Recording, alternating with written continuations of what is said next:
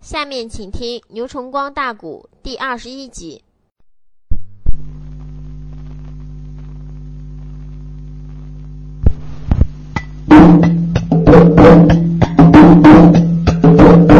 姑娘，你说，我今天来到桂林城啊，目的那是看看这残肢领主。一个人，这老魔当初顶到飞龙寨杀了我的老父亲，到现在杀父之仇还没报啊！陷入内奸，他桂林城内。不要害人，所以我不分北周到此地呀，我准备去和老魔把命拼。赵姑娘如此的这般朝下讲啊，众表示待开的设礼退开纷纷。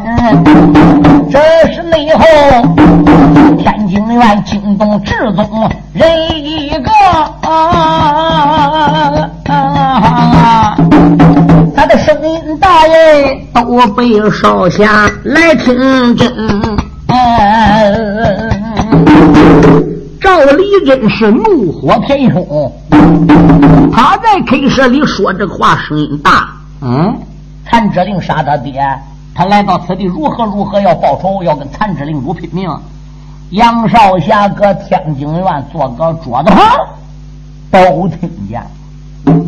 嗯，一个多月前，在那魂木树林之中，他跟赵立珍见过了面，为他推学破功，救了赵立珍的命。后来因为种种原因，就没捞到回去见赵立珍。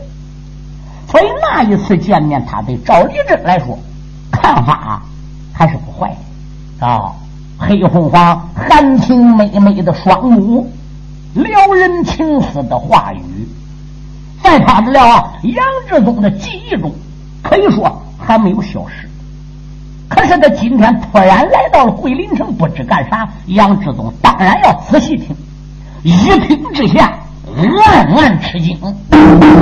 哦，我光知他叫赵立人。那一次见面，我光知他外号叫黑凤凰，我光知道他的老师是海右领主混金蒙面人，可我不知道他爹是云龙三县赵一秋。想起他爹跟我甘露帮也有血海冤仇，几个月前是被恩师所杀。如今我化妆恩师，又准备杀蔡京一。目前赵立珍也来参战助威，可想而知，他的师门与我的师门，咱双方是井水不换河水。因为他的老师黄金蒙面人，被我在聂龙谈判施过援手，救过我生命。我又在松林啊坟墓前面给他推学过功，又救了他一命。俺俩虽然有那么一点相处这个关系，可是来讲，嗯，我们这双方仇恨太大。他爹死了得找我们报仇，可是他爹参加我们这了甘露帮灭帮之事，我们跟他也有仇。嗯，今后我俩再见面，又是什么样一个场合，都很难预料。蔡经理一抱拳，喊道一声：“赵小姐，你看。”他往二梁上一指，赵立正仰脸一望腰，跟几个月前上到飞龙山庄插在他家 K 社门上边个那一把子怎么样？怪兵人是一样一样，果然是出自一人之手。赵立珍说：“就是这个东西，要了我爹的生命。今天老魔不来便罢，一旦要来，我必报此仇。”蔡京一说：“赵小姐，可是这个老魔武艺高强，神龙见首不见尾。根据传言中来判断，他大概不是人，好像就是左道旁门来无影去无踪。三日前，他差一个奇丑无比的怪少年，是个残废人，来送达残之令。仅此只是一个手下，我差四名镖师没有断上，三晃两不晃就不见了。嗯，这一次赵小姐来到我的菜地，能帮我这个忙，蔡母我就成情不尽了。嗯，黑社里边啊，拉呱，赵小姐这时就坐下来。她坐下来，不由得自主的就眼望着天津院子群下人。这一看不要紧，正好看到杨志忠了。他忽然站起来了，两眼盯着杨志忠，因为他长得漂亮，来的比较凶猛，大家都注意看他了。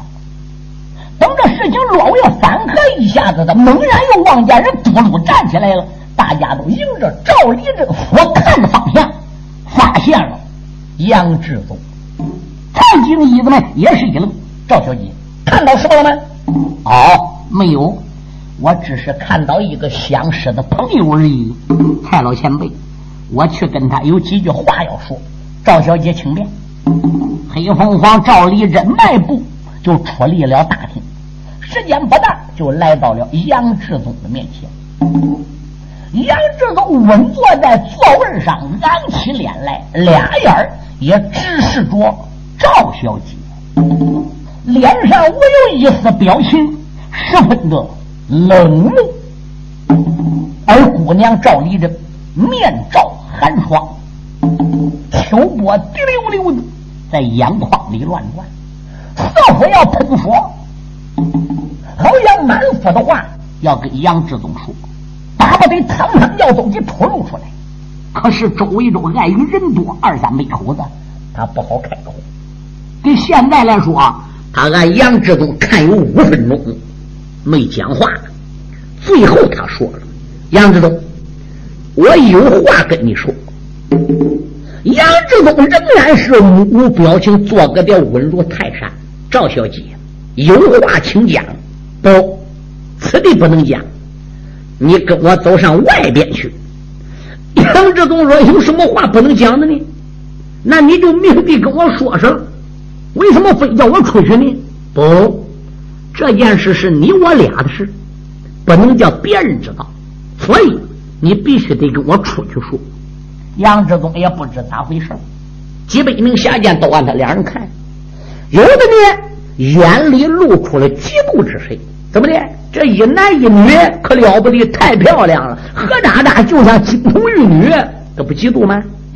还有的看他两人对话，似乎不是个味儿，又像朋友又不像朋友，又像情人又不像情人，也不知咋回事嘞。杨志忠没有法，站起身形一抱拳：“那赵小姐，请。”赵离这一蹦身出了蔡府，杨少侠跟后便走。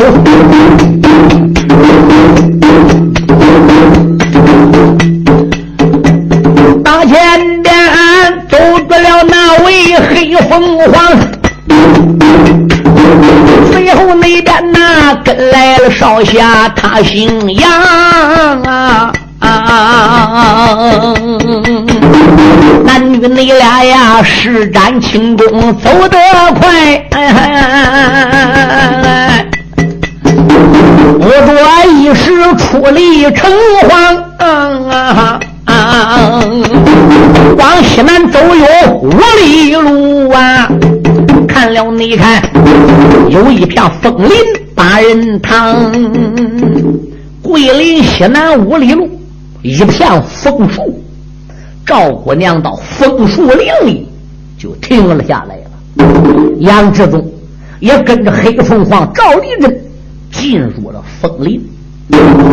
来到枫林之中，杨志忠先抱拳，口尊道一声：“赵姑娘，不知有什么话，请讲当面。”赵丽珍是满腹的生气。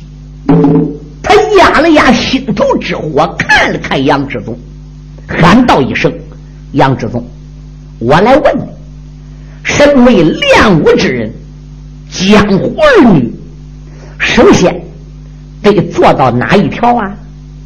杨志忠说：“江湖儿女，武林好汉，不管男女，首先得做到信义二字，义要讲义气，信要讲信用。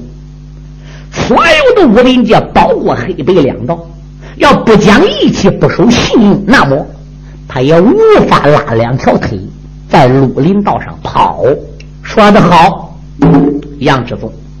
那么你是堂堂男子汉，八宝大丈夫，又懂身为江湖人该讲信义，你做没做到呢？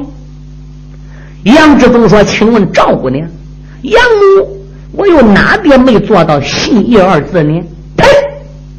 个月前，在松林坟墓前，我被北面僵尸怪瑞木通打伤。你虽然把我救活了，我仍然是重伤未愈。你说到附近的镇店子上边买一辆车来，把我拉着。准备带着我去找俺师傅海妖领主红金蒙面人，可是你满口答应的。杨志东说：“是的，人可以去，不回头；丢下农家，人可以去，不复返。”当时我有重伤，忽然来了几个毛贼，可怜，言语侮辱我还不讲，动手动脚，嗯。眼看我在那树林之中就要被那几个小小儿，哎，往下我不说了。就在我要失入真界之时，一道红光打树林外窜进来，一位美姑娘，手持宝剑杀了几个毛贼，搭救我一条生命。嗯，那位姑娘在我面前报名，复姓上官，单字名巧。她叫上官巧，原来是两帮一匪总帮主上官公瑾的女儿。要不是上官小姐失时来的巧，那那我的下场就很难说吧。你是个男子汉大丈夫，允我去借车的、买马的，哎，把我带走的。为什么一走只知道现在我才在菜镇看到你这一眼？这岂不叫背信弃义？你的“信义”二字哪去了？哦，杨志东听到这里才明白，这位黑凤凰赵立珍然何对他如此的动怒。赵姑娘如此的这般问周详啊，少侠客报完兵手。开了个枪啊！我原来没把别人叫，口声声都喊赵姑娘啊！大一那日，我只说去把大车来找，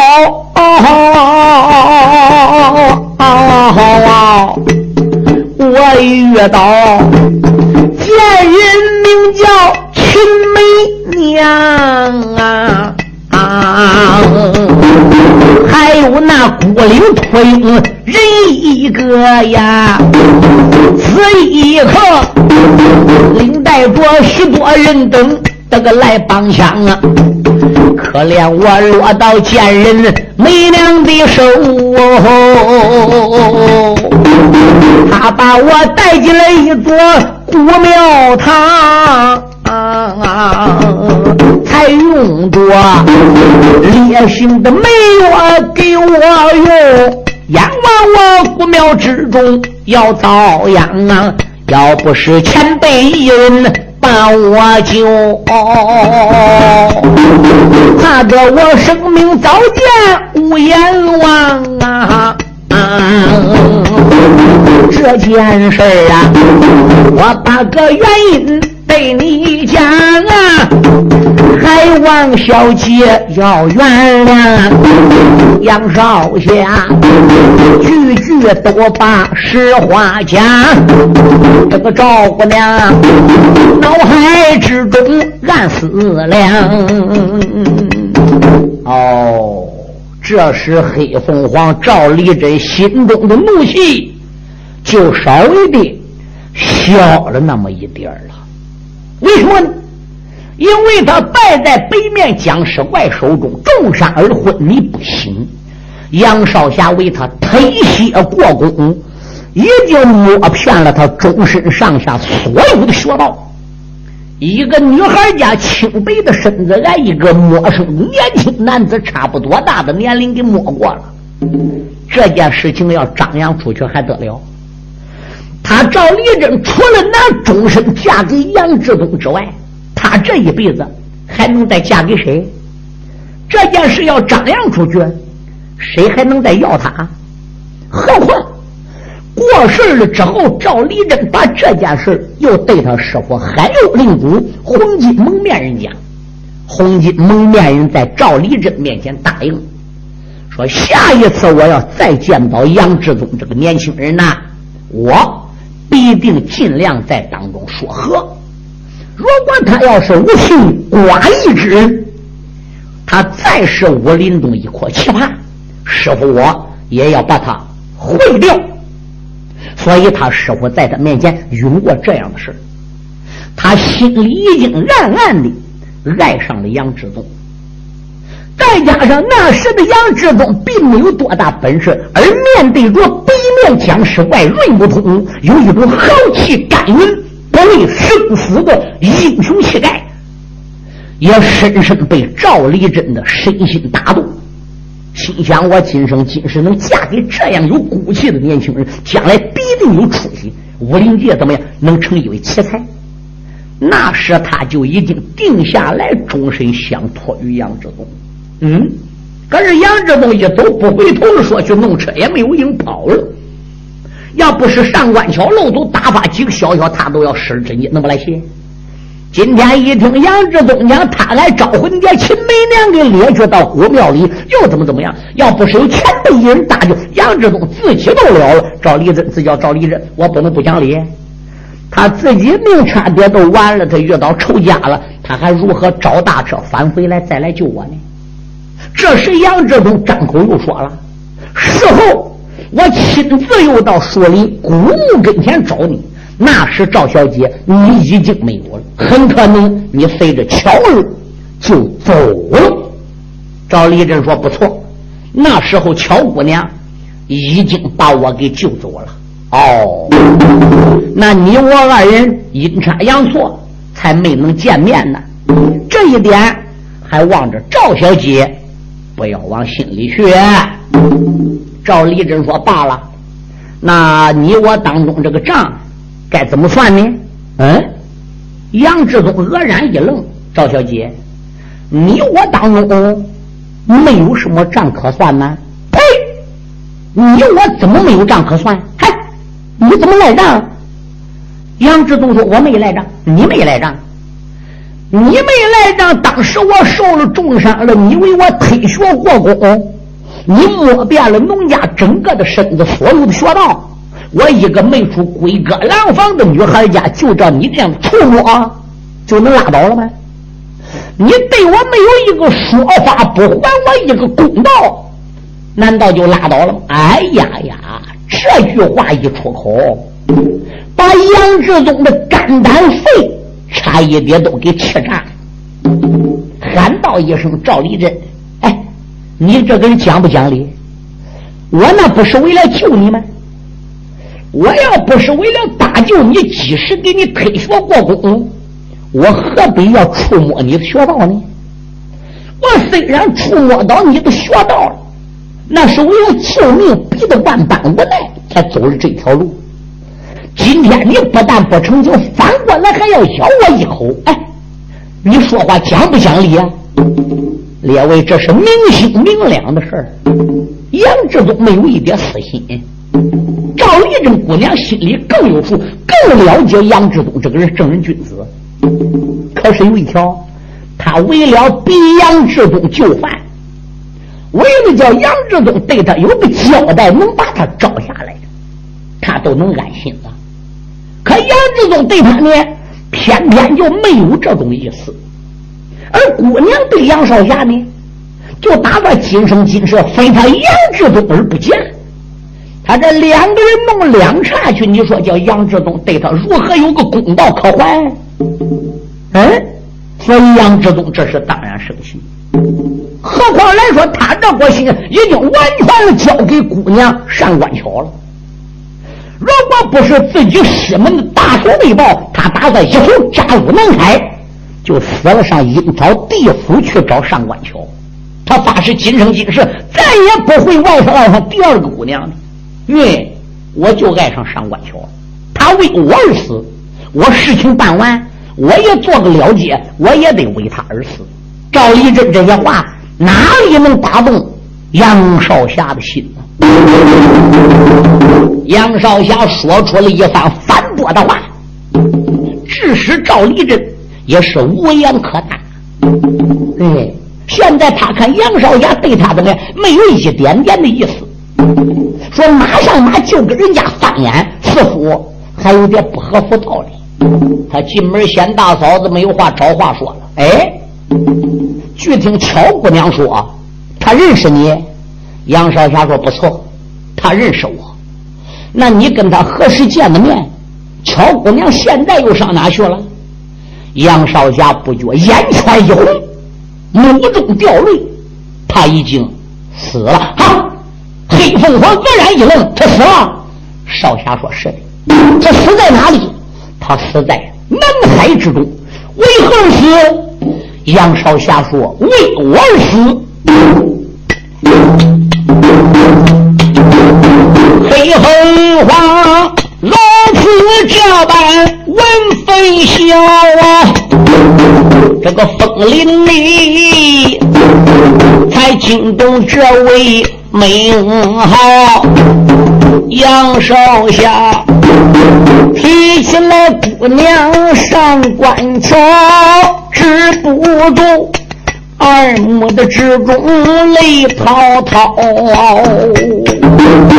哎，开言来，树林中没把别人叫，赵姑娘不知且听着，秦媚娘在我的身上把毒用，逼得我不往南海。五十道，得不内道，千年的灵仙来参饮呐。个月内十有的八九归阴曹，上官姑娘将我找。陪着我啊，南海的道里走一道，半路上啊，大海的之中起风暴啊，可怜你他船崩在下浪天涛啊，我一块船板。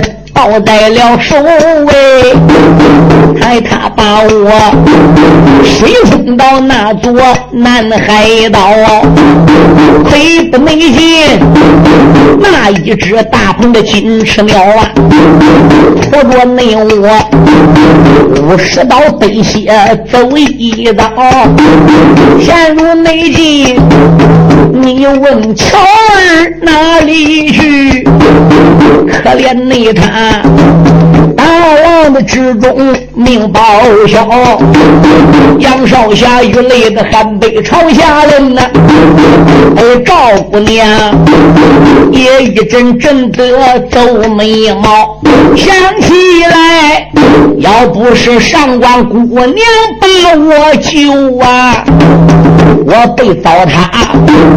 也十有八九命报销，陷入内境，死了巧儿人一个，我也不觉着呀，二目之中泪滔滔。毕竟上官桥对他赵立人有过一次救命之恩，同时原先两人还不认识，就从那一次认识的。头一次就欠了上官桥的救命之恩，现在听说死了，而并且就是个月前的事，那你想想他能不难过吗？啊！可是他自己心里面又想起来一件好事，怎么的？他把这事啊又给翻过来看，根据杨志东的调类，谈到跟上官桥的关系，上官桥听说他中毒，必须到南海得到千年灵鳖之血，病才能好，宁可陪着他，为他把这条命丢。可想而知，上官桥跟杨志东的关系，那就密切的很。说不定两下已经有了盟约，男欢女爱之事是有的，是不是？郎才女貌吗？一见钟情吗？嗯，要上官桥不死，我赵立珍永远在杨志忠心目中没有地位。现在上官桥虽然死了，我心里怪难过的。可是他跟杨志忠关系再好再密切，甚至说就是结过婚了。毕竟上官桥人已经不在了。杨志忠年纪轻轻，也不能打光棍过一辈子。那么，我对杨志忠的终身大事，就更比从前大有把握了。我就更有机会能把杨志忠捞到我自己的手里边了。书友们，这个爱情啊，是自私的。任凭上官桥对他赵立珍有救命之恩，他心里呀。也想到了吃独食这一条了。杨志宗现在沾干了眼泪，仰脸望天，对赵立珍并不加以刺身，除了面目的表情一种难过的味道之外，并没朝赵立珍撒上一眼呐。赵立珍也有心当面想把心里的想法。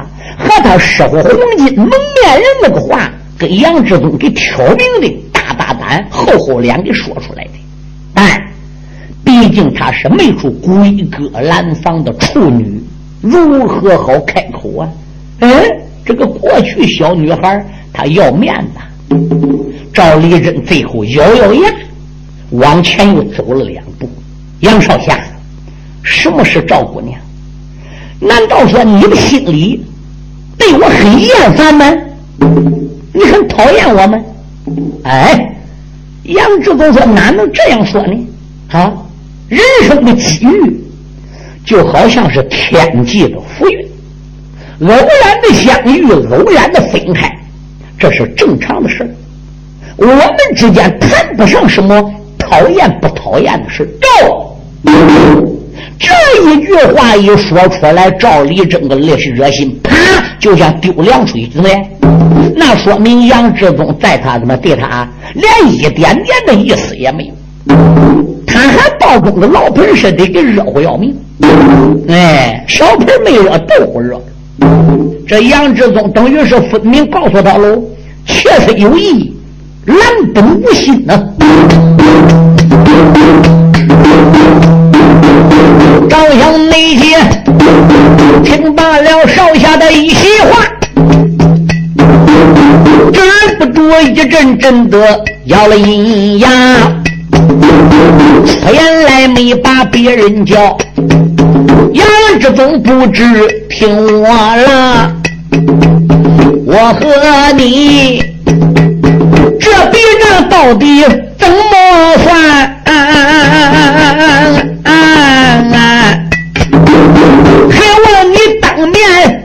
回答，杨志忠哼了几声，他都没讲话呀。这时内后，红冷滚滚坠了山崖。赵姑娘猛然想起一件的事儿，三更那天呢，还要把残肢领出来杀。这会儿天黑了，杨志忠对他终究不承担一点任何责任，对他不加以刺身，也没有什么回答。嗯，他还搁这有着想纠缠杨志忠，非得要杨志忠还他个公道不可的。可是天已经黑，心中暗想：我这一趟来到贵城，来到这了啊，桂林，我是干什么的？嗯。我是听到了残肢令主的消息，跟踪追击到此地的。今晚上财府里边准备群打群用，把残肢令主给干倒，好报杀父之仇的。我不能因为儿女的私情，把杀父之仇的大事撇于脑后罢了。我今晚上跺跺脚，我暂时饶你。等我抓到残肢领主，报过杀父之仇，哪怕是海角天爷，我也得找到你杨志忠。你不还我一个公道，对我没有说法，我是不能让你。就是俺师傅也不能跟你拉倒。好一个杨志忠，我们俩走着瞧。这一笔账，我今天不跟你算，早晚要算。黑凤凰赵立珍一飘身，施展轻功。离开了这一片的枫树林，往东北方向的桂林城啊，就去了。杨志东嘴里边也喃喃自语：“算账，算账，不错，我们俩当中果然有一笔账，不知究竟是谁找谁算。他跟赵立珍的意思不一样。哦，赵立珍是找残肢领主报杀父之仇。”嗯，而并且得了啊，少侠杨志宗，他的甘露班跟赵立珍的父亲神龙三县赵一秋也有仇。现在赵姑娘总说算的账，而并不是把他当成残肢领主甘露帮弟子来算账，而是那种男欢女爱，想把终身寄托给杨志宗。杨志宗不答应，他是想算这笔账，两人弄的是个两码事。杨志东心想：“我也得回去，马上到我动手之时，一飘身，消失在夜幕之中，往桂林城里去了。黑凤凰赵立这一边走着，一边想着：残之令，残之令，老怪物，你究竟是什么东西？数月前飞龙山庄杀俺弟。”我没有见到你个模样，难道今天晚上你来杀蔡景一蔡老前辈，我仍然还能见不到你是什么个模样吗？今天晚上不跟你老魔拼个你死我活，我奶奶黑凤凰赵立珍，我也不是赵家的后代。他施展轻功，正走着，正想着，打他身旁怎么样？好像是肩擦肩一道人影过去。赵立珍心中暗想：这是什么人？身法那么快？对，他上哪能断上这个人的身影？一转眼，这个黑影子不见。赵立珍愕然一愣，奇怪，什么种身法怎么那么快？自打我出世，江湖阅历也不少。俺是父子腿，俺爹跑一笔江湖，我从小跟在外边。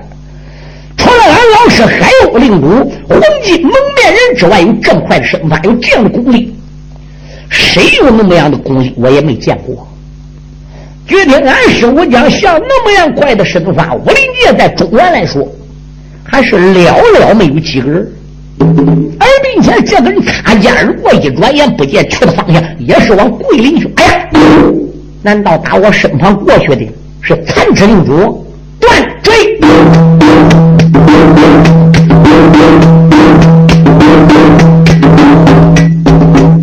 城外那边回来了小姐黑凤凰，也不没知刚才的人影在哪方。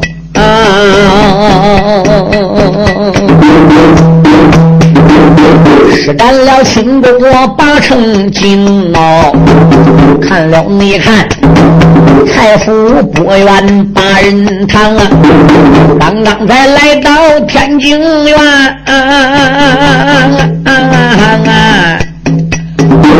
这是内后跟武一桥两根棒。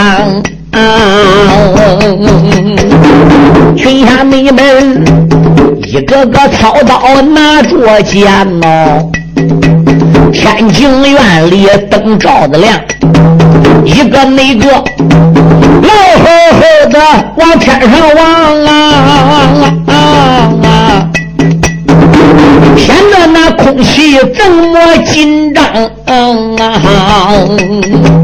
压下了姑娘，我慢表啊！再把镖头说周详啊！蔡经理如今坐在大厅内，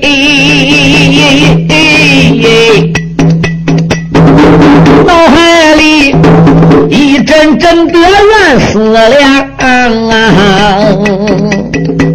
但愿得参知令主不来吧。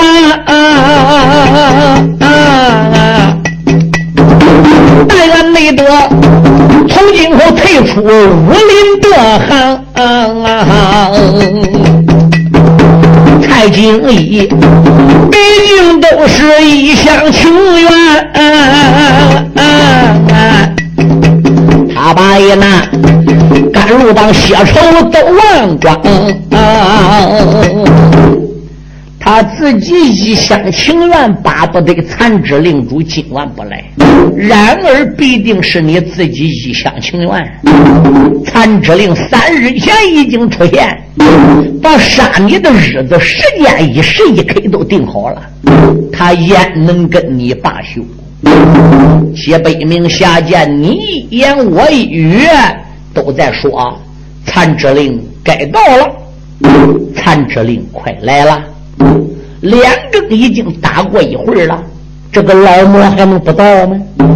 也有的说，哼，今天晚上我们黑白道的朋友到了三百多名下界，任凭他一个残肢令主，又能有多大的功力？他不露头便罢，只要一露头，我们就干脆来一个群打群攻。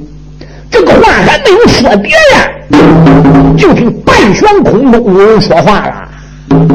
哈哈哈哈哈！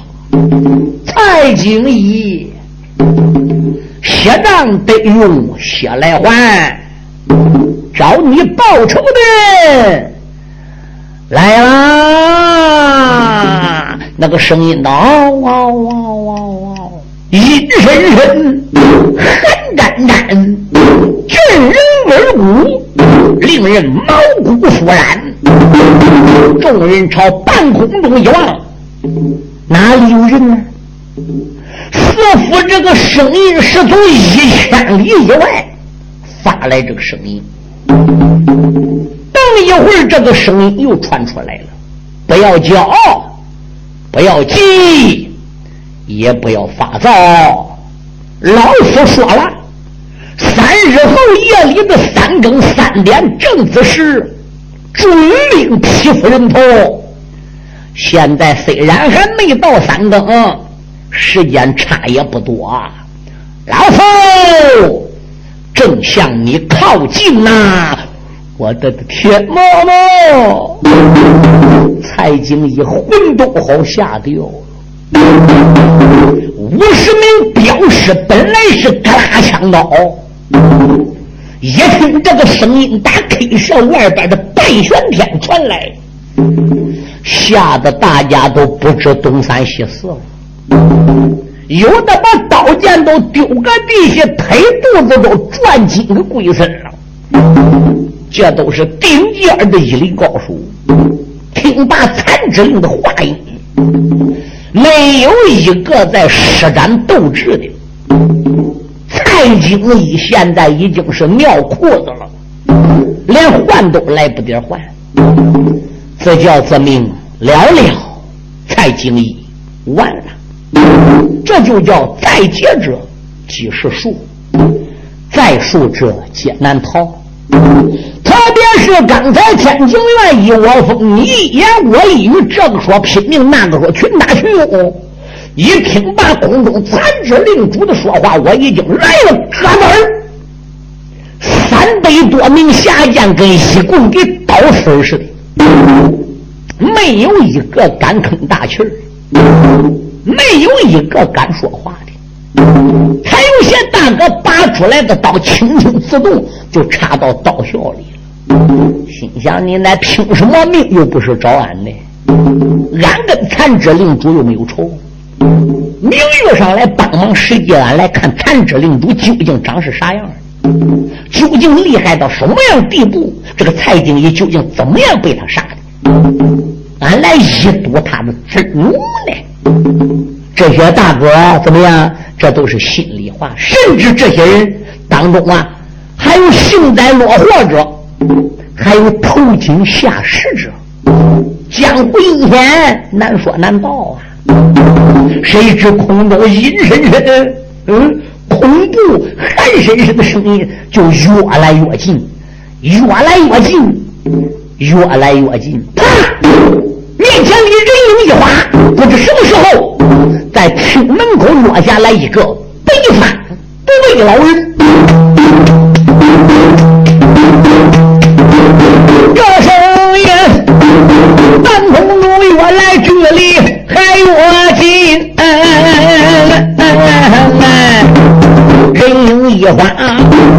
大厅门如今坠下一个人。